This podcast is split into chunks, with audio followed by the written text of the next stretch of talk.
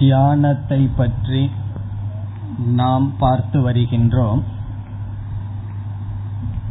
சென்ற வகுப்பில் இரண்டு விதமான தியானத்தை நாம் பார்த்தோம். நாம் தியானம் என்ற சாதனையை ஆரம்பிக்கும் பொழுது முதலில் செய்ய வேண்டிய தியானம் அமைதிப்படுத்துகின்ற தியானம். நம்முடைய உடல், இந்திரியங்கள், பிராணன், மனம், புத்தி இவைகள் அனைத்தும் அமைதியை அடைய வேண்டும். இதை அமைதிப்படுத்துவதே சில காலங்கள் நாம் செய்ய வேண்டிய தியானம். பிறகு முதல் விதமான தியானத்தில் அடுத்து நாம் செய்ய வேண்டியது நம்முடைய மனதையே நாம் பார்த்து பழக வேண்டும். இப்பொழுது நாம் நம்முடைய மனம் வேறுபடாமல் இருக்கின்றது. நம்முடைய மனமாகவே நாம் இருந்து வருகின்றோம். இந்த தியானத்தில் நான் வேறு, என்னுடைய மனம் வேறு, என்னுடைய மனம் என்னால் பார்க்கப்படுகிறது என்ற நிலையை உருவாக்க வேண்டும். நம்முடைய மனதையே நாம் பார்த்து பழகுதல், மனதை கருவியாக மாற்றி பழகுதல்.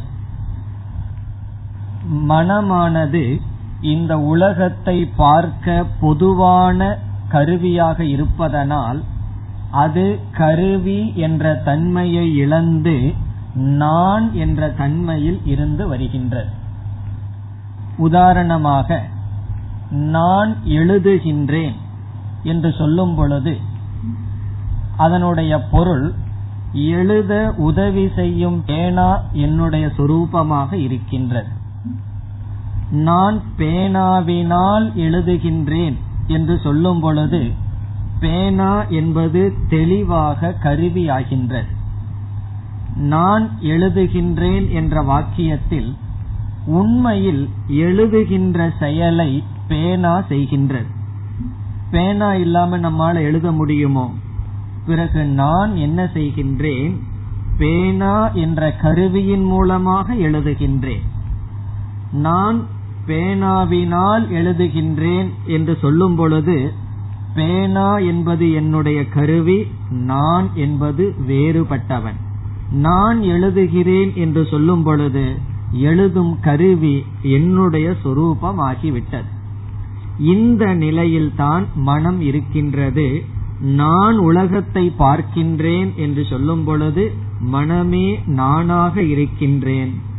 தியானத்தினுடைய முதல் படி மனதை கருவியாக புரிந்து கொள்ளுதல், மனதிலிருந்து நம்மை பிரித்து மனதையே நாம் பார்த்தல். இதெல்லாம் முதல் விதமான தியானம். இனி இதை தொடர்ந்து நாம் பார்த்த இரண்டாவது விதமான தியானம் மனதை ஒருமுகப்படுத்துகின்ற தியானம், கான்சென்ட்ரேஷன் மெடிடேஷன் என்று பார்த்தோம். இதில் நாம் என்ன செய்கின்றோம்? மனதிற்கு ஒரு வேலையை கொடுக்கின்றோம். நீ இதை செய் என்று ஒரு காரியத்தை கொடுத்தவுடன் மனமானது வேறு ஒன்றை சிந்திக்கும் பொழுது நமக்கு நன்கு தெரிகின்றது, நம்முடைய விருப்பத்திற்கு அப்பாற்பட்ட எண்ணத்தில் மனம் செல்கின்றது என்று. அவ்விதம் செல்ல ஓட்டாமல் நாம் எடுத்துக்கொண்ட காரியத்தையே மனதை செய்ய வைத்து மனதை குவித்தல், ஒருமுகப்படுத்துதல். இதை மூன்று பகுதியாக நாம் சென்ற வகுப்பில் பார்த்தோம். முதலில் மானச பூஜா, இரண்டாவது மானச பாராயணம், மூன்றாவது மானச ஜபம். முதல்ல மானச பூஜை செய்தல், பிறகு மானச பாராயணம், மானச ஜபம். இவைகளெல்லாம் இனிமேல் நாம் செய்ய இருக்கின்றோம் படிப்படியாக. இதுவரை சென்ற வகுப்பில் பார்த்தோம். இப்பொழுது நாம் அடுத்த தியானத்துக்கு செல்கின்றோம். தியானத்தினுடைய முதல் இரண்டு பார்த்தோம். ரிலாக்சேஷன் மெடிடேஷன், கான்சென்ட்ரேஷன் மெடிடேஷன் என்று இரண்டு நம்மால் பார்க்கப்பட்டது.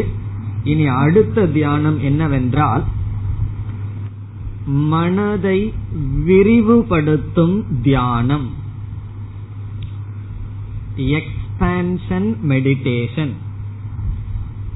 மைண்டினுடைய எக்ஸ்பான்ஷன், மனதை விரிவுபடுத்துகின்ற தியானம். இது மூன்றாவது.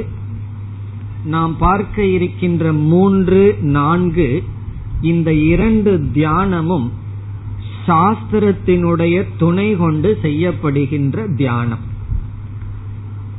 முதல் பார்த்த 2 தியானத்துக்கு வேதாந்தமோ அல்லது நீதி நூல்களோ அவசியமே கிடையாது. நீதி நூல்களும், நீதினா தர்மா தர்மத்தை போதிக்கின்ற சாஸ்திர பற்றிய ஞானம் நமக்கு வேண்டாம், அல்லது வேதாந்தத்தை பற்றிய அறிவு நாம் இல்லாமலேயே மனதை ஒருமுகப்படுத்தும் தியானம் செய்யலாம், நம்மை ரிலாக்ஸ் செய்கின்ற தியானத்தை செய்யலாம். இந்த முதல் 2 தியானம்தான் எல்லா இடத்திலும் பிரசித்தமாக இருக்கின்றது. எங்கெல்லாம் மெடிடேஷன் சொல்கிறார்களோ அழைக்கிறார்களோ அவர்கள் இந்த முதல் 2 தான் ஏதோ ஒன்றை விதவிதமான பெயரில் சொல்வார்கள். காலத்துக்கு தகுந்த மாதிரி சொசைட்டில தியானத்துக்கு பேரெல்லாம் மாறிட்டே இருக்கும்.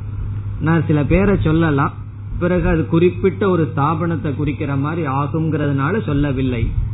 அதெல்லாம் எதற்குன்னு சொன்னா மக்களினுடைய கவனத்தை ஈர்ப்பதற்காக புதிய புதிய வார்த்தைகளை தியானத்துடன் சேர்த்து சொல்கிறார்கள். எதிலும் தவறில்லை, இவைகள் அனைத்தும் முதல் அல்லது 2வது தியானத்திற்குள் வரும். நம்முடைய சிஸ்டத்தை அமைதிப்படுத்துறதுக்கு அவை உதவி செய்யலாம், நம்முடைய மனதை ஒருமுகப்படுத்த உதவி செய்யலாம். இனிமேல் நாம் பார்க்க போவது சாஸ்திரத்தினுடைய துணையுடன் செய்கின்ற தியானம். இனி பார்க்க போகின்ற 2 தியானமும் செய்ய வேண்டுமென்றால் அது சாஸ்திரத்தினுடைய துணையுடன் செய்யக்கூடிய தியானம். நாம் இப்பொழுது பார்ப்பது 3வது மனதை விரிவுபடுத்துகின்ற தியானம். மனதை குவிப்பதோடு நிறுத்திவிட்டால் மனதிற்கு ஒரு சக்தி வரும் என்பதில் சந்தேகமில்லை. மனதிற்கு தைரியம் வரும். மனதிடம் இருக்கின்ற சில பலகீனங்கள், சில பயம், இவைகளெல்லாம் நீங்கும். யாருக்கு கான்சென்ட்ரேஷன் நல்லா பண்ண வருதோ அவர்களுக்கு இந்த அனாவசியமான பயமெல்லாம் இருக்காது. உற்சாகமாக மனம் இருக்கும், சோம்பல் இருக்காது. இது போன்ற சில நல்ல ஆரோக்கியமான பலன் நமக்கு கிடைக்கும். ஆனால் இதோடு நின்றுவிட்டால் பெரிய பெரிய மர்டர் பண்பவர்கள், கொலை செய்பவர்கள் அல்லது தவறான காரியத்தில் ஈடுபடுபவர்களுடைய மனதை பார்த்தால் அவர்களுக்கும் மனதில பலம் இருக்கின்றது.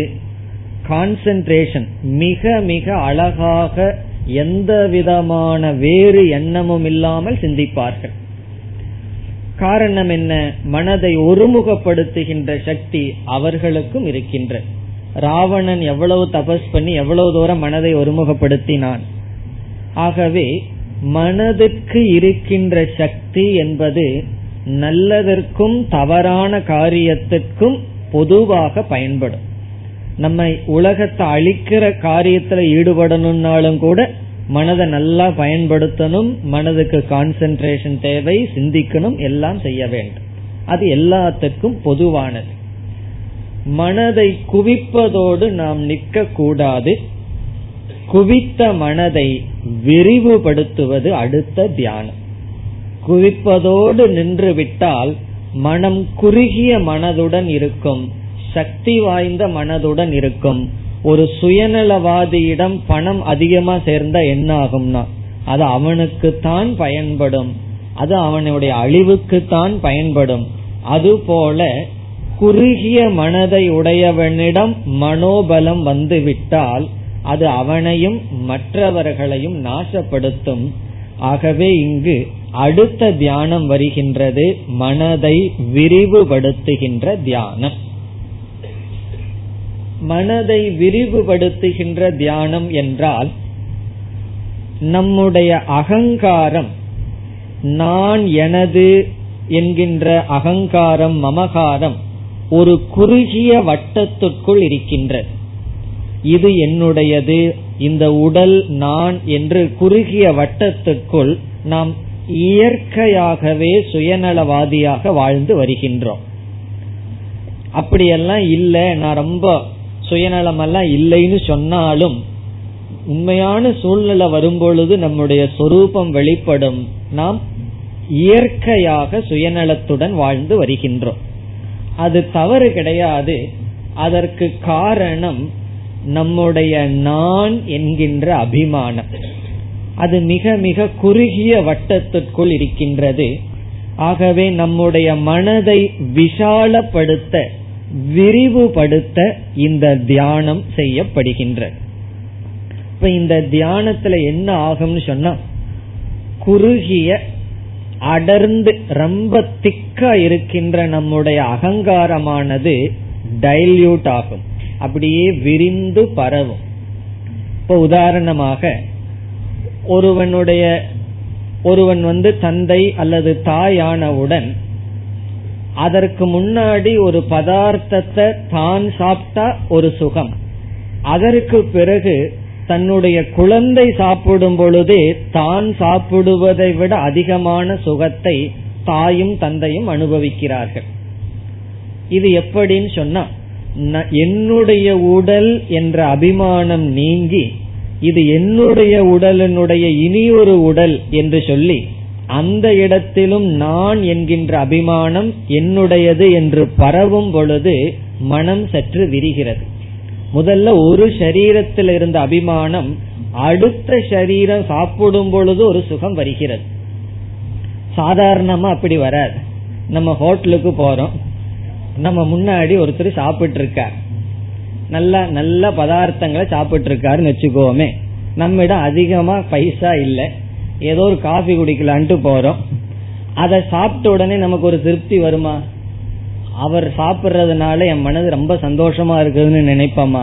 நினைக்க மாட்டோம். ஆனா நமக்குன்னு கிடைத்த ஒரு நல்ல பதார்த்தத்தை நம்முடைய குழந்தைகளுக்கு கொடுத்து அதை சாப்பிடும் பொழுது மனது எப்படி இருக்கின்றது? நாம் சாப்பிடுவதை விட ஒரு மகிழ்ச்சியை அனுபவிக்கின்றது. அதனாலதான் இல்லறங்கிறதையே தர்மம்னு வச்சிருக்கோம். என்ன ஆகின்றது? நம்முடைய மனம் அபிமானம் சற்று விரிந்து மற்ற சரீரங்கள் ஒரு போகத்தை அனுபவிக்கும் பொழுது நாம் அனுபவிக்காமலேயே அதில் ஒரு மகிழ்ச்சி வருகின்றது. ஓரளவு மனம் விரிந்திருக்கின்றது. இது என்ன ஆயிடுதுன்னா, அந்த குடும்பத்தோட அது நின்றுடுது, அதுக்கு மேல போகவில்லை. தியானம் என்ன செய்யுதுன்னு சொன்னா, நம்முடைய உடன் பிறந்தவர்கள்தான் என்று இல்லாமல் எல்லா ஜீவராசிகளும் ஒன்று, ஈஸ்வரனுடைய குழந்தைகள் என்று மனதை விரிவுபடுத்தி நம்முடைய அபிமானத்தை அதிகரிக்க வைக்கின்றது இந்த தியானம். இப்ப இந்த தியானம் எப்படி செய்வது, என்ன இதற்கு விஷயம் என்றால், சாஸ்திரத்திடம் செல்ல வேண்டும். சாஸ்திரத்தில் என்ன செய்கின்றது? வியஷ்டி சமஷ்டி என்று, வியஷ்டி என்றால் நம்முடைய தனி உடல், சமஷ்டி என்றால் இந்த அகில பிரபஞ்சம், இரண்டும் ஒன்றுதான் என்று சொல்கின்றது. இப்போ உன்னுடைய உடல், உன்னுடைய நாக்கு, கண் எப்படியோ அப்படித்தான் உலகத்தில் இருக்கின்ற அனைத்து நாக்குகளும், கண்களும், உயிர்களும். உன்னுடைய மனம் சுகம் துக்கம் வந்தா எப்படி இருக்குமோ அப்படித்தான் அனைத்து ஜீவராசிகளும் இருக்கின்றது என்று சொல்லி, சர்வம் கலு இதம் பிரம்ம, இவைகள் அனைத்தும் ஈஸ்வரனாக இருக்கின்றது. தஸ்மாத் தஜ்ஜலாநிதி உபாசீத என்று உபனிஷத் ஒரு உபாசனையை, தியானத்தை சொல்கிறது. என்ன தியானம் என்றால், அனைத்தும் ஈஸ்வரனுடைய சொரூபம், அனைத்து ஜீவராசிகளும் இறைவனால் படைக்கப்பட்ட ஜீவராசிகள். இறைவன் என்ற ஒரு தத்துவத்திடமிருந்து தோன்றிய காரியங்கள் என்று முழு உலகத்தையும் ஒன்றாக பார்த்தல். இப்ப நான் இந்த உலகத்தை பார்க்கும் பொழுது பேதத்தை நீக்கி அனைத்தையும் ஒன்றாக பார்த்து பழகுதல். இப்படி பார்த்து பழக விதவிதமான தியானங்கள் நாம் வேதத்தில் இருப்பதை பார்க்கின்றோம். குறிப்பாக சில உபனிஷத்துக்களை படித்தால் அதில் விதவிதமான தியானங்கள் பேசப்படும். அந்த தியானங்கள் எப்படி அமையும் என்றால், நம்முடைய இண்டிவிஜுவாலிட்டி தனித்தன்மையை நீக்கி டோட்டல் அனைத்தும் ஒன்று என்று உபனிஷத்தில் சில தியானங்கள் சொல்லப்படும். அதில் ஒரு முக்கியமான தியானம் சர்வம் கழு இதம் பிரம்ம என்று சாந்தோக்கிய உபனிஷத்துல வருகிறது. உதாரணத்துக்கு ஒன்று பார்க்கின்றோம். சர்வம் கழு இதம் பிரம்மன, இவைகள் அனைத்தும் பிரம்மனா இருக்கான், பிரம்மத்தினுடைய காரியமாக இறைவனுடைய படைப்பாக இருக்கின்றது. தஸ்மாத் தஜ்ஜலாநிதி சாந்த உபாசீத. இப்போ உபனிஷத் என்ன சொல்கின்றது? ஆகவே அனைத்தும் ஈஸ்வரனுடைய காரியமாக இருக்கின்ற காரணத்தினால் சாந்தக, இந்த உலகத்தின் மீது ராகத்வேஷத்தை நீக்கி இந்த உலகத்தை இறைவனாக நீ தியானிப்பாயாக. சாந்தக உபாசீதன் சொன்னா சாந்தகசன், உலகத்தில் இருக்கின்ற விருப்பு வெறுப்புகளை நீக்கி நீ உலகத்தை இறைவனாக தியானிக்க வேண்டும். இப்ப இந்த தியானம் என்னன்னு சொன்னா, இந்த உலகத்தில் ஈஸ்வர புத்தியை வைத்தல், இந்த உலகத்தில் இருக்கின்ற அனைத்து ஜீவராசிகளையும் இறைவனுடைய சொரூபமாக இறைவனால் படைக்கப்பட்டதாக பார்த்தல். அப்படி பார்த்து தியானம் செய்வதற்கு இந்த மூன்றாவது தியானம் என்று பெயர். இப்ப மூன்றாவது தியானம்னா மனதை விரிவுபடுத்துகின்ற தியானம். அதனுடைய பொருள் இந்த அகில உலகத்தையும் பகவானுடைய சொரூபமாக பார்த்தல். இதை பகவான் கீதையில் 10வது அத்தியாயத்திலும் 11வது அத்தியாயத்திலும் சொல்வார். விபூதி யோகம்னு சொல்லி அனைத்தும் என்னுடைய வெளிப்பாடு என்று சொல்வார். 11வது அத்தியாயத்தில் விஸ்வரூப தர்சனம் என்ற இடத்தில் அனைத்தும் என்னுடைய உருவங்கள் என்று பகவான் சொல்லுவார். அந்த 2 அத்தியாயத்தில் நமக்கு நன்கு விளங்கும். நம்முடைய மனதை நாம் விரிவுபடுத்த வேண்டும். இப்ப முதல்ல என்ன செய்கின்றோம்? உடல் மனதையெல்லாம் அமைதிப்படுத்துறோம். 2வது உடல் மனதை அமைதிப்படுத்தியதற்கு பிறகு மனதை குவிக்கின்றோம். 3வது குவித்த மனதை நாம் விரிவுபடுத்துகின்றோம். இப்ப இந்த தியானம் யாராவது செய்யணும்னு சொன்னா, சாஸ்திரம்ங்கிறத ஒன்றை ஏற்றுக்கொள்ள வேண்டும், ஈஸ்வரன்கிறத ஒன்றை ஏற்றுக்கொள்ள வேண்டும்.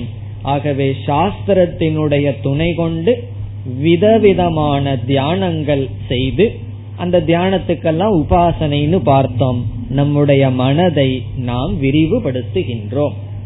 அகங்காரத்தையும் மமகாரத்தையும் விரிவுபடுத்துகின்றோம். இதுதான் என்னுடையது என்று சொல்வதை விட அனைத்தும் என்னை சார்ந்தவர்கள் என்று மனதை விரிவுபடுத்துகின்ற தியானம். இதுல ராகம், துவேஷம், அசூயா, பொறாமை, பயம், இப்படிப்பட்ட மனதில் இருக்கின்ற நோய்கள் நம்மிடமிருந்து நீங்கும். அப்படி இல்லைன்னு சொல்லி இந்த தியானம் பண்ணாம வெறும் மனதை ஒருமுகப்படுத்துற தியானம் மட்டும் பண்ணிட்டு இருந்தா நம்ம எப்படி இருப்போம்? அசுரர்கள் இருப்பது போல் நம்ம இருப்போம். காரணம் என்ன? மனதுக்குள் இருக்கின்ற சுபாவமான சில அசுத்தங்கள் போகாமல் மனதிற்கு பலம் மட்டும் வரும். மனதுக்கு பலம் மட்டும் வந்ததுன்னா அது மிக மிக அபாயம். பண்பாடு இல்லாதவனுக்கு உடல் பலம், மனம் பலம், பணபலம், பதவி பலம் இருந்த என்ன ஆகும்? அவனையும் சமுதாயத்தையும் அழிக்கத்தான் அது பயன்படும். ஆகவே இது ஒரு முக்கியமான தியானம். இது எப்படி செய்வதுன்னு சொன்னா, நாமும் இதை பயிற்சி பண்ண போகின்றோம். எல்லாம் முறையாக ஒவ்வொரு தியானமாக இந்த தியானம் வரும்பொழுது 10, 11வது அத்தியாயத்திலிருந்து நாம் கருத்துக்களை எடுத்து எப்படி நம்முடைய மனதை விஷாலப்படுத்த வேண்டும் என்று தியானிக்க வேண்டும். இது விதவிதமான உபனிஷத்துக்களில் விதவிதமான தியானங்கள் இருக்கின்றன. இதனுடைய சாரம் என்னன்னா வெஷ்டி சமஷ்டி ஐக்கியம். இந்த ஒன்று வெஷ்டினா இந்த நான், சமஷ்டியில் முழுமையிலிருந்து வேறுபட்டவன் அல்ல, நான் தனிமைப்பட்டவன் அல்ல, அனைத்துக்கும் அனைத்துக்குள்ளும் நான் ஒன்றாக இருக்கின்றேன் என்கின்ற தியானம். இது மூன்றாவது தியானம். இனி நாம் நான்காவது தியானத்திற்கு வருகின்றோம். நான்காவது தியானத்திற்கு வேல்யூ மெடிடேஷன் என்று பெயர். வேல்யூ என்றால் நல்ல பண்புகள், நல்ல பண்புகளை தியானித்தல்.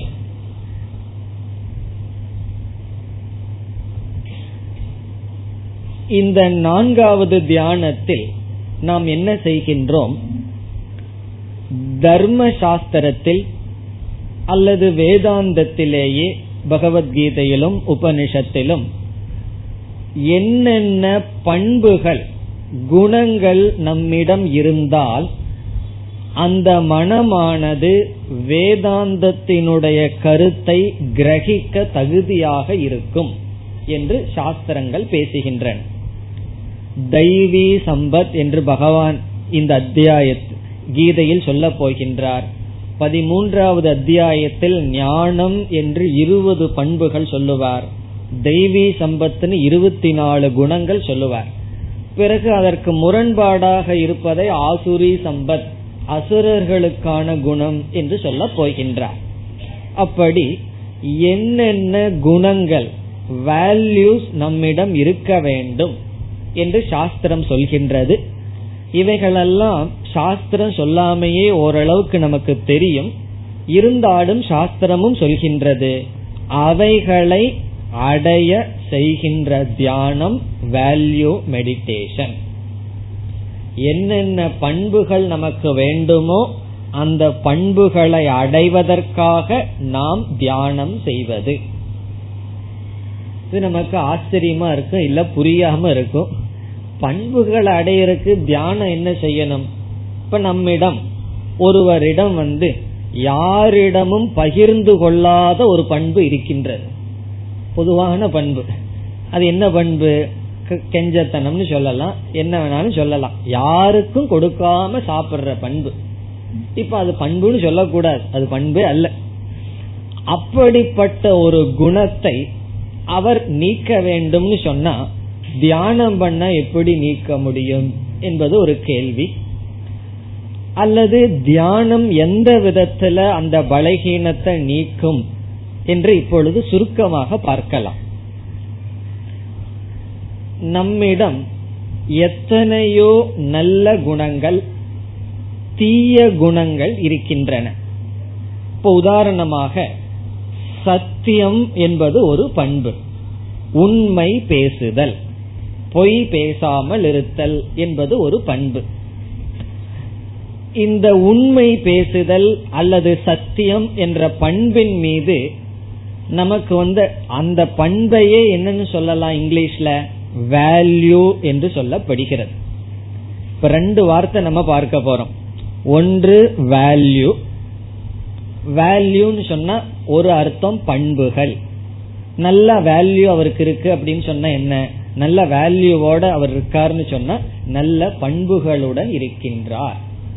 இப்ப வேல்யூ என்றால் பண்பு. இங்க நம்ம உதாரணமா எடுத்துக்கொண்ட பண்பு சத்தியம், உண்மை பேசுதல். ஒருவர் கொஞ்சம் அதிக நேரம் உண்மை பேசுறாருன்னு வச்சுக்குவோம், நம்ம என்ன சொல்லுவோம்? அவர் அந்த வேல்யூ, உண்மை பேசுறது வேல்யூவோட வாழ்கிறார் என்று நாம் சொல்வோம். சில சமயங்கள்ல என்ன ஆகின்றது, சில நெருக்கடியான சூழ்நிலை வரும் பொழுது உண்மை பேசுதல் என்கின்ற பண்பு நம்மிடம் இருந்தாலும் சாதாரணமா இருக்கும்போது அதை பின்பற்றிடுவோம், ஒரு கஷ்டமும் வராம இருக்கும்போது. அல்லது திடீர்னு உண்மை பேசாம இருக்கிறதுனால அதிக லாபம் வருதுன்னு வச்சுக்குவோமே, பொய் பேசுறதுனால கொஞ்சம் லாபம் அதிகம் வருது. அல்லது ஒரு கஷ்டம் நீங்குகின்றது, ஒரு சங்கடமான சூழ்நிலை இருக்கு, உண்மை பேசுறத தியாகம் பண்ணிட்டோம்னு சொன்னா அந்த சங்கடமானது நீங்கிவிடும். அல்லது சங்கடம் நீங்குதோ இல்லையோ புதிதா ஒரு பலன் நமக்கு வருகின்றதுன்னு வச்சுக்குவோமே. உதாரணமா ஒருவர் ஆபீஸ்ல வேலை பண்ணிட்டு இருக்கார், ஒரு அவருடைய ரூலுக்கு மீறி ஒரு காரியத்தை செய்ய சொல்லி ஒருத்தர் சொல்றார். அவருடைய ரூல் படி அது செய்யக்கூடாது. அப்ப அவர் பொய் சொல்ல வேண்டிய சூழ்நிலை வருது. அவர் சொல்றார், நான் 100 ரூபாய் தர்றேன், நீங்க செய்யுங்க அப்படிங்கிறார். இவரு சொல்றார், எல்லாம் முடியாது, ரூல்ஸ் அண்ட் ரெகுலேஷன் படிதான் நடக்கணும்னு சொல்றார். பிறகு அவர் சொல்றார், சரி ஒரு 1000 அப்படிங்கிறார். இவருக்கு அப்படியே கொஞ்சம் மனசு அப்படியே ஒரு மாதிரியா இருக்கு, என்ன நீங்க இப்படி சொல்றீங்களே அப்படின்னு கொஞ்சம் இழுக்கிறார். சரி ஒரு 5, ஒரு 5000ங்கிறார். சரி பாத்துருவோம் அப்படின்னு சொல்லி விட்டுறார். என்ன செய்கின்றார், அவருக்கு அந்த காரியத்தை செய்து கொடுத்துறார். சாதாரணமா நடக்கிற விஷயம்தான். இப்போ உண்மை பேச வேண்டும் அப்படிங்கறது மேல இவருக்கு ஒரு மதிப்பு இருந்தது, உண்மை பேசணும் அப்படின்னு ஒரு நிச்சயம் இருந்தது. 100 ரூபாய் வரும்போது நிச்சயம் ரொம்ப ஸ்ட்ராங்கா இருந்தது, 1000 வரும்போது கொஞ்சம் ஆட்டம் கண்டது, 5000 வந்த உடனே மூடி வச்சுட்டார். பிறகு உண்மை பேசிக்குவோம், இப்போதைக்கு வேண்டான்னு மூடி வச்சுட்டார். இப்ப இந்த நிகழ்ச்சியிலிருந்து நம்ம என்ன தெரிந்து கொள்கிறோம் சொன்னா, இவருடைய மனதில் உண்மை பேசுதல் அப்படிங்கறத ஒரு வேல்யூ மீது ஒரு வேல்யூ இருந்தது. இப்ப இனி ஒரு வேல்யூ, அந்த ரெண்டாவது வேல்யூ பேரு மதிப்பு. ஒரு மதிப்பீடு வச்சிருக்கோம். உண்மை பேசுதல்ங்கிற குணத்தின் மீது ஒரு விதமான வேல்யூ, ஒரு மதிப்பு, ரெஸ்பெக்ட் வச்சிருந்தார். எல்லாத்துக்குமே இருக்கும். ஆனால் அந்த வேல்யூ 100 ரூபாய் விட அதிகமா இருந்தது. இப்ப 100 ரூபாய்னு வரும் பொழுது அந்த 100 ரூபாய் மேல ஒரு வேல்யூ இருக்குமே, அது குறைவா இருந்தது. உண்மை பேசுற மேல இருக்கிற வேல்யூ அதிகமாக இருந்தது. இப்ப 5000 ரூபாய் வந்தவுடன் என்ன ஆகின்றது, 5000 ரூபாயில அவருக்கு இருக்கிற ஒரு மதிப்பு இருக்கே, அந்த மதிப்பும் உண்மை பேசுதல்ங்கிற ஒரு இதுக்கு ஏற்கனவே கொஞ்சம் மதிப்பு வச்சிருக்காரு அல்லவா, அதை ஒப்பிடும் பொழுது இந்த 5000 ரூபாயில அவருக்கு வேல்யூ அதிகமாக தெரிகிறது.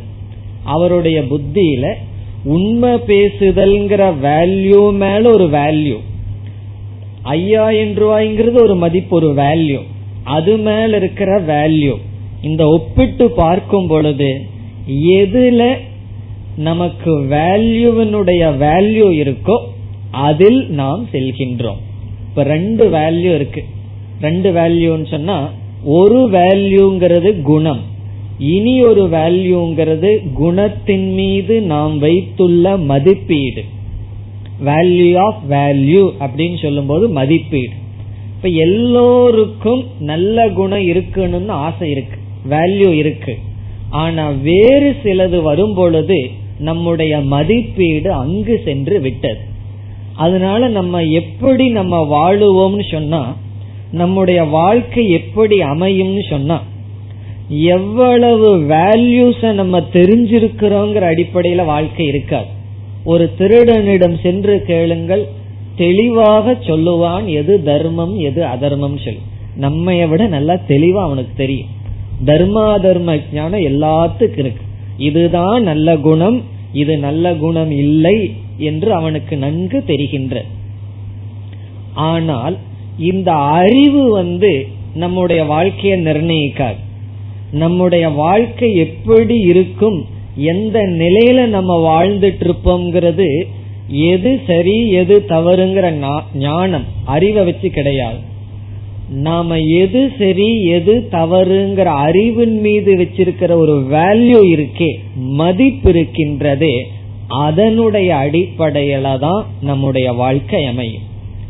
அதனாலதான் அரிச்சந்திரனுடைய கதை சத்தியத்தை பேச வேண்டும்னு நம்ம சொல்றதுக்காக அல்ல, அது நமக்கு தெரியும். அரிச்சந்திரன் கதைக்கு முன்னாடியே சத்தியத்தை பேசணுங்கிற வேல்யூ சுபாவமா நமக்கு தெரியும். பிறகு அந்த முழு கதை எதற்குன்னு சொன்னா, சத்தியத்தின் மீது நீங்க வச்சிருக்கிற வேல்யூ போதாது, அந்த வேல்யூ மேல வேல்யூ குறைவா வச்சிருக்கோம். ஏன்னா ஒரு 5000 ரூபா வந்தோடனே இது முழுங்கிருதே. அதனால அந்த முழு கதை என்னன்னு சொன்னா, நல்ல பண்புகளை பின்பற்றினால் பரிணாமம் அதனுடைய முடிவோ உயர்ந்த சுகத்தில் அது விடும். ஆரம்பத்துல கஷ்டமா இருந்தாலும் உண்மையான சுகம் முடிவில் நமக்கு கிடைக்கும். அந்த ஞானத்தை கொடுத்து சாஸ்திரம் நமக்கு என்ன செய்கின்றது, சத்தியம் என்கின்ற ஒரு பண்பில் மதிப்பை நம்மிடம் ஏற்றி வைக்க முயற்சி செய்கிறது. முழு தர்ம சாஸ்திரமே தர்மத்தை போதிக்க அல்ல, தர்மத்தில் நமக்கு ஒரு வேல்யூ, இந்த இடத்துல வேல்யூனா மதிப்பு. அதனால வேல்யூ ஆஃப் வேல்யூன்னு சொன்னா பண்புகளில் மதிப்பு அர்த்தம். மதிப்புன்னா நம்ம கொடுக்கிற முக்கியத்துவம், நம்ம கொடுக்கிற கவனம். அதெல்லாம் தமிழ்ல எவ்வளவு கஷ்டப்பட்டாலும் சரியா வராது. ஆங்கிலத்துல அழகான சொல் வேல்யூ ஆஃப் வேல்யூ, பண்பின் மீது நமக்கு இருக்க வேண்டிய ஒரு பற்று அல்லது ஒரு அட்டாச்மெண்ட்னு சொல்லலாம். அட்டாச்மெண்ட் அது இங்கிலீஷ் ஆயிருது, ஒரு பற்றுன்னு சொல்லலாம். அல்லது ஒரு முக்கியத்துவம், அதனுடைய தேவையை உணர்தல், அதனுடைய பலனை நாம் உணர்தல்.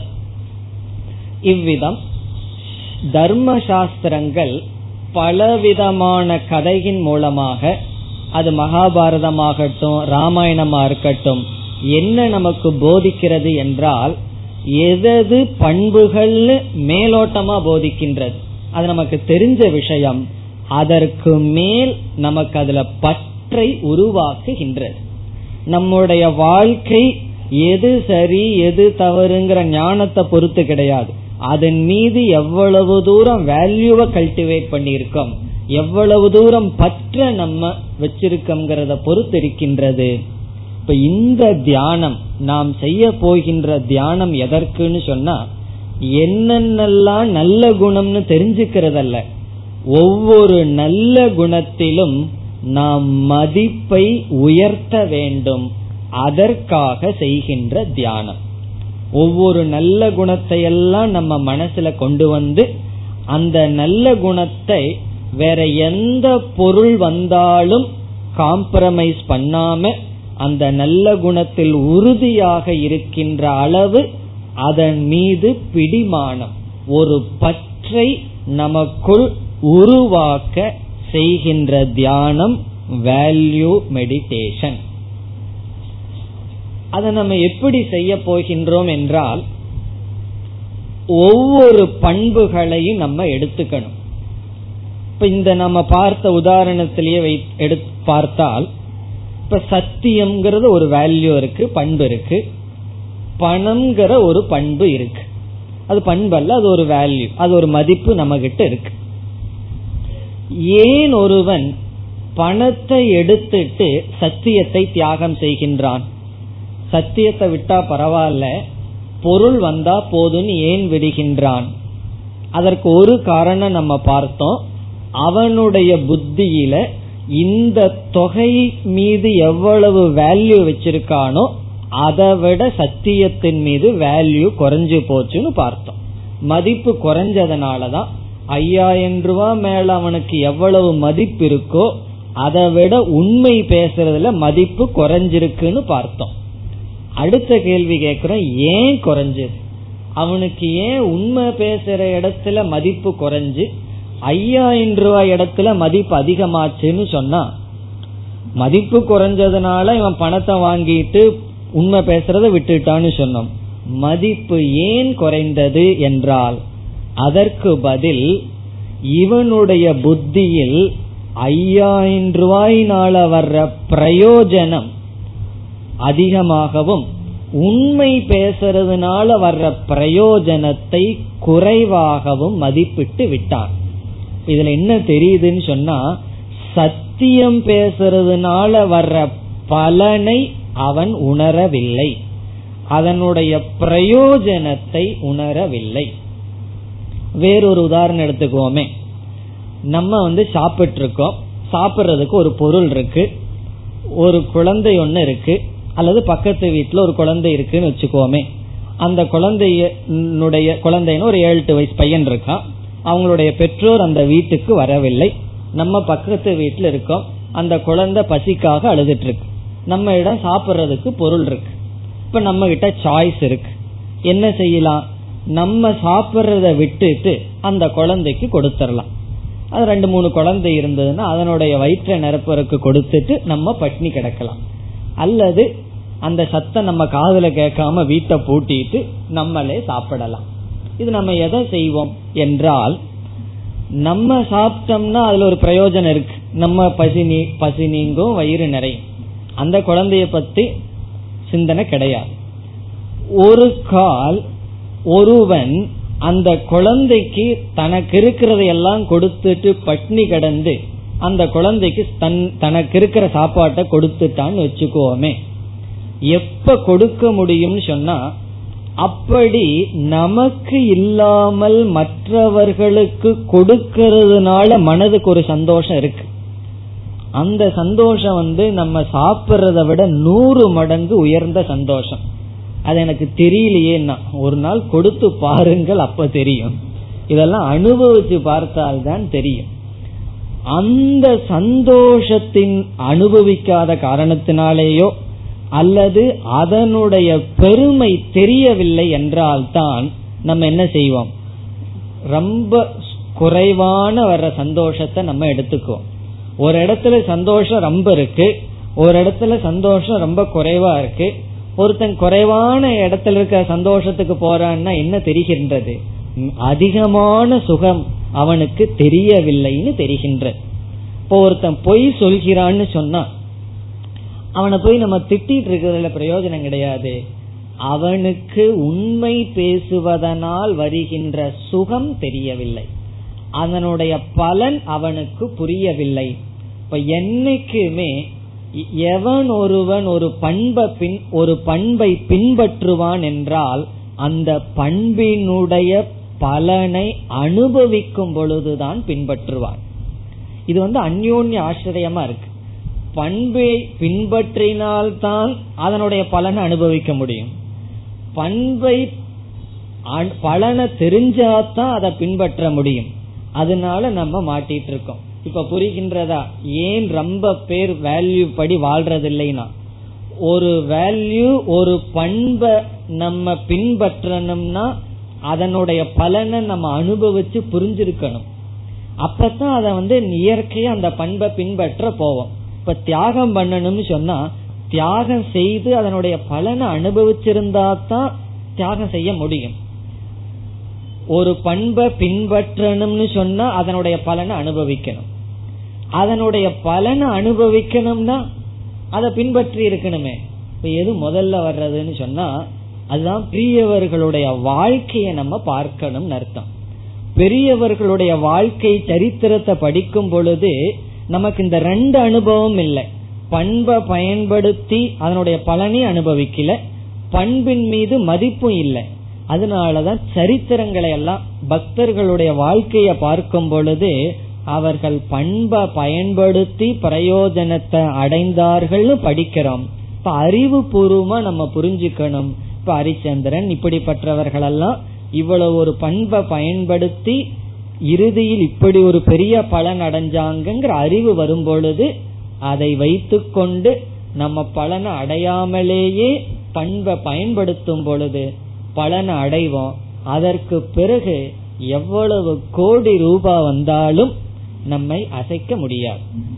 நம்ம சத்தியத்திலேயே இருப்போம். எனக்கு தெரிந்த ஒரு சாமி இருந்தார். இப்ப அவர் காலமாயிட்டார். அவருடைய ஆசிரமத்தை சுத்தப்படுத்தும் போது தோண்டிட்டு இருந்தார். அப்பொழுது 1 கோடி ரூபாய் மதிப்புள்ள புதையல் கிடைத்தது. காஞ்சிபுரத்துல ஒரு ஆசிரமத்துல நடந்த நிகழ்ச்சி. இது 30 வருஷத்துக்கு முன்னாடி நடந்தது. உடனே அவர் என்ன செய்தார்? கவர்மெண்ட் கூப்பிட்டு எல்லாத்தையும் எடுத்துட்டு போங்கன்னு சொல்லிட்டார். 1 கோடி ரூபாய்க்கு மேல தங்க நாணயங்கள் எல்லாம் இருந்தது. பிறகு அப்ப இருக்கிற கவர்மெண்ட் ஆபீசர்ஸ், மினிஸ்டர்ஸ் எல்லாம் என்ன கேட்டார்கள்? உங்களுக்கு இதுல கொஞ்சமாவது வேண்டாமா? உங்களுக்கு ஆசையே வரலையா அப்படின்னு சொன்னார். அவர் ஒரு பதிலும் சொல்ல. அவர் காவி உடைய பார்த்து இதுக்கு என்ன அர்த்தம் அப்படின்னு கேட்டார். அதாவது இந்த ட்ரெஸ்ஸுக்கு என்ன அர்த்தம் அப்படின்னார். இது என்னன்னு சொன்னா பண்பை குறிக்கின்றது. 1 கோடி ரூபாய்க்கு மேல சொத்து வந்தாலும் அவருக்கு ஆசிரமம் கட்டுறதுக்கு டொனேஷனுக்கு அலைஞ்சிட்டு இருக்கார். ஆசிரமம் கட்டுறதுக்கு பணம் கிடையாது, ஆனாலும் பொய் சொல்லி நான் பணத்தை சம்பாதிக்க மாட்டேன். அது 1 கோடி ரூபாய் வந்தாலும் அந்த உண்மையின் மீது வேல்யூ வந்துடுதுன்னு சொன்னா பிறகு 5000 எல்லாம் ரொம்ப சீப்பா இருக்கு. முன்ன ரொம்ப பெருசா தெரிஞ்சிருக்கும், அதுக்கப்புறம் ரொம்ப சீப்பா அது போயிடும். அப்படி வேல்யூ மீது நமக்கு வேல்யூவை உருவாக்குறது தான் தியானம். அது எப்படி செய்ய போறோம் சொன்னா ஒரு வேல்யூவை நம்ம தியானத்துல எடுத்துக்குவோம். இப்ப உண்மை பேசுறது, அஹிம்சையாக இருப்பது, கருணையுடன் இருப்பது, இப்படி எல்லாம் வேல்யூ ரொம்ப இருக்க போகுது. கொஞ்ச நஞ்சம் இல்ல, இனிமேல் கீதையில ரொம்ப பண்புகளை பார்க்க போறோம். ஒவ்வொரு வேல்யூ எடுத்துட்டு அந்த வேல்யூவுடன் அந்த பண்புடன் நான் இருப்பதாக தியானித்து அதனுடைய பலனை தியானித்து பழக வேண்டும். இந்த பண்போட இருந்தா என்னுடைய வாழ்க்கை எப்படி இருக்கும், இந்த பண்போட என்னை நான் பார்த்தால் என்னுடைய வாழ்க்கை எப்படி இருக்கும்னு சொல்லி அதனுடைய பலனை தியானிக்க தியானிக்க அந்த பண்பின் மீது நமக்கு மதிப்பு வரும். மதிப்பு வர வர அந்த பண்பும் நாமும் வேறல்ல என்ற நிலை நமக்கு ஏற்படும். வெறும் பண்புகளை படிச்சுட்டே போனா பண்புகள் நமக்கு வராது, இன்ஃபர்மேஷன் வரும் எதெல்லாம் சரி எது தப்புன்னு சொல்லி. பிறகு அந்த பண்புகள் மீது பண்பு எப்ப வரும்னு சொன்னா அதனுடைய பலனை நம்ம அனுபவிக்கணும், அல்லது அதை அனுபவிச்சிட்டு இருக்கிற உங்களுடைய வாழ்க்கையை பார்க்க வேண்டும். அதனாலதான் வேதாந்தம் படிச்சுட்டு நம்ம ஒழுக்கமா வாழ்றதுதான் சொசைட்டிக்கு செய்யற பெரிய சோசியல் ஒர்க். ஒண்ணு நம்ம மற்றவர்களுக்கு போய் செய்ய வேண்டாம், நம்ம ஓரிரு பண்புகளோட வாழ்ந்தோம்னாவே எத்தனையோ பேருடைய மனதை மாற்றிவிடும். பண்பு இல்லாம போய் பிரச்சாரம் பண்ணோம்னு வச்சுக்குவோமே, எத்தனையோ மனச மாத்திரும். எப்படி மாத்தும் தெரியுமா? வேதாந்தம் படிச்சு பிரயோஜனமே இல்லை, அவரு போலதான் எல்லாம் படிச்சு என்னன்னா அவர் இப்படி இருக்காரு. ஸ்டேஜ் விட்டு இறங்கினதுக்கு அப்புறம் கோபத்தோட இறங்குவாரு, தண்ணி வைக்கலையே ஸ்டேஜ்லன்னு சொல்லி. அப்படி பண்புகளை உபதேசம் பண்றதோ போதிக்கிறதோ சொசைட்டிக்கு செய்யற நன்மை இல்லை. பண்போட வாழ்வதுதான் நமக்கும் மற்றவர்களுக்கும் உபதேசம். இந்த பண்பு தான் ரொம்ப முக்கியம். இது இல்லாத வேதாந்தம் அது வேதாந்தம் அல்ல. வாழ்க்கையில வேல்யூ இல்லாத லைஃப் வேதாந்த யாராவது பேசினா சாஸ்திரத்துல ரொம்ப கடினமான வார்த்தைகளை எல்லாம் பயன்படுத்துவார்கள், சாதாரணமா பயன்படுத்த மாட்டார்கள். ஆனா பெரிய சாஸ்திரம் படிச்ச ஞானிகள் சுரேஸ்வராச்சாரியார் எல்லாம் ரொம்ப கடினமான வார்த்தையை பயன்படுத்துறார். எந்த விஷயத்துக்கு? ஒருவர் வேதாந்தம் படிச்சுட்டு பண்பில்லாமல் இருந்தால். என்ன கடினமான வார்த்தை? நாயானது வாந்தி பண்ணிட்டு அதையவே எப்படி சாப்பிடுதோ, இப்படிப்பட்ட வார்த்தைகளை எல்லாம் பயன்படுத்துவார்கள். அதைவிட அந்த சந்நியாசி மோசமானவன். சந்நியாசிங்கிற வார்த்தையே எழுதுறார். காரணம் என்னன்னு சொன்னா பண்புகள்ங்கிறது ரொம்ப முக்கியம். அதுதான் நம்முடைய வாழ்க்கை தரத்தை நிர்ணயிக்குமே தவிர நம்ம எவ்வளவு படிச்சிருக்கோம், எவ்வளவு இன்ஃபர்மேஷன் தலையில போட்டிருக்கோம், எது சரி எது தப்புங்கிற அறிவு நம்மை நிர்ணயிக்காது. இந்த சரிங்கிற இடத்துல எவ்வளவு பண்புகளை நம்ம ஏற்றி வச்சிருக்கோம், எவ்வளவு தூரம் மதிப்பு அதற்கு நம்ம கொடுத்து நம்மால வாழ முடிகின்றது, அது நம்முடைய வாழ்க்கையை நிர்ணயிக்கின்றது. இப்ப இந்த தியானம் என்னன்னு சொன்னா ஒவ்வொரு பண்புகளையும் மனதுல கொண்டு வந்து அந்த பண்புகளை எல்லாம் நம்ம படிக்க போறோம். அந்த பண்புகளை எல்லாம் கொண்டு வந்து அந்த பண்புகளினுடைய பலனை தியானித்தல். அது எப்படி தியானிக்கிறது நம்ம பார்க்கத்தான் போறோம். அப்படி தியானித்து அந்த பண்புகளும் நம்முடைய வாழ்க்கையும் ஒன்றாக மாற்றும் தியானம். இது 4வது வேல்யூ மெடிடேஷன். இதுல இனி ஒரு கருத்தும் இருக்கின்றது. ஒன்று பண்புகளினுடைய பலனை பார்ப்பது. இனி ஒரு உபாயம் என்னவென்றால், நம்மிடம் ஒரு துஷ்டமான பண்பு இருக்கின்றது, தவறான குணம் இருக்கின்றது. அதை நீக்க அதற்கு விரோதமான ஒன்றை நாம் எடுத்துக் கொள்ள வேண்டும். இதற்கு பெயர் பிரதிபக்ஷ பாவனா என்று சாஸ்திரத்தில் சொல்லப்படும். பிரதிபக்ஷ பாவனான்னு சொன்னா, இப்போ ஒருவருக்கு எப்ப பார்த்தாலும் குரோதம், கோபம் மூக்கில் இருக்கும், கோபத்தோடையே இருப்பாருன்னு சொன்னா அவர் சாந்தம்ங்கிற பண்பை எடுத்து தியானித்தல். ஒருவருக்கு கிருபணம், மற்றவர்களிடம் பகிர்ந்து கொள்ளாத குணம் இருந்ததுன்னு சொன்னா தானம் என்ற பண்பை எடுத்து கொள்ளுதல். ஒருவர் எப்பொழுது பார்த்தாலும் பொய் சொல்லிட்டே இருந்தார்னா, சாதாரணமா ஒரு ஜோக் அடிக்கிறதுலயும் கூட ஒரு பொய் தான் இருக்கும், அவருடைய சுபாவமே பொய் தான், அப்படி இருந்ததுன்னு வச்சுக்குவோமே, அவர் சத்தியம்ங்கிற பண்பை எடுத்துக்கணும். ஒருவர் வாயில ஒண்ணு சொல்றது, மனசுல ஒண்ணு நினைக்கிறது, உடல் ஒண்ணு செய்யறதுன்னு சொன்னா வக்கரம்னு சொல்றது, கோண கோணலா இருக்கும், அவர் ஆர்ஜவம் நேர்மைங்கிற பண்பை எடுத்து கொள்ளுதல். இப்படி அவர்களுடைய அந்த கரணத்துல என்ன தோஷம் இருக்கோ அதற்கு எதிர்மறையான ஒரு பண்பை எடுத்துக்கொண்டு தியானம் செய்தல். இவைகளெல்லாம் இந்த தியானத்தில் அடங்குகின்றது. குறிப்பா இந்த தியானம் எதற்குன்னு சொன்னா, வெறும் தர்மா தர்ம ஞானம் நம்மை தர்மவானாக மாத்தாது, தர்மத்தில் மீது நாம் வைக்கின்ற மதிப்பு தான் நம்மை தர்மவானாக மாற்றும். அப்படி ஞானத்தோடு நின்று விடாமல் அந்த ஞானத்தில் நாம் மதிப்பை அடைந்து தர்மத்தை நம்முடைய சொரூபமாக்க செய்கின்ற தியானம். இதெல்லாம் வேல்யூ எல்லாம் நம்ம சாஸ்திரம் படிக்காமல் இருக்கும் பொழுது நம்மிடம் இல்லாட்டி பரவாயில்ல, ஆனா சாஸ்திரம் படிக்க வந்தவுடன் நமக்கு பொறுப்பு அதிகமாகுது. இப்ப நம்ம பார்த்து யாருமே பின்பற்றல அப்படின்னா பொறுப்பே கிடையாது, எங்க வேணாலும் எப்படி வேணாலும் போலாம். நம்ம பார்த்து மற்றவர்கள் பின்பற்றுகிறார்கள்னு சொன்னா நமக்கு பொறுப்பு அதிகமாகின்றது, நம்ம எப்பவும் போல விளையாட்டுத்தனமா இருக்க கூடாது.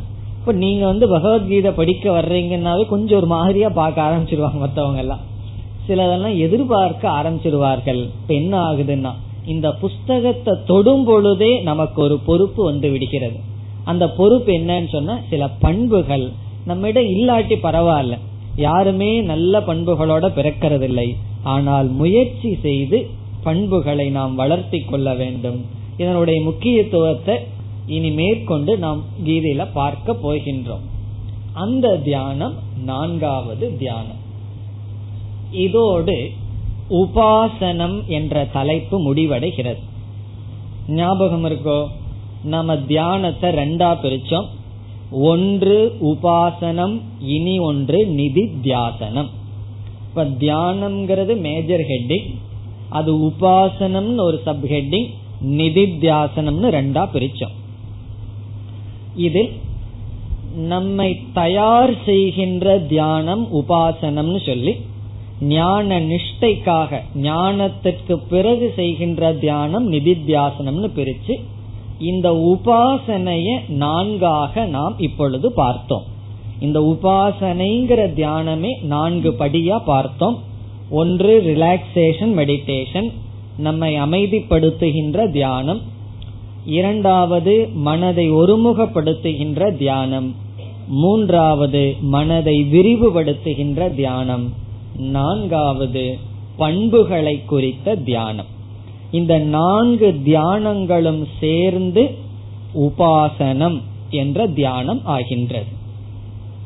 இந்த நான்கு தியானங்களும் பண்ணி முடிச்ச என்ன பலன்னா, இந்த நான்கு தியானங்களும் செய்தால் என்ன பலன் என்றால், வேதாந்தத்தை கேட்கும் பொழுது அது நமக்கு அறிவை கொடுக்கும்.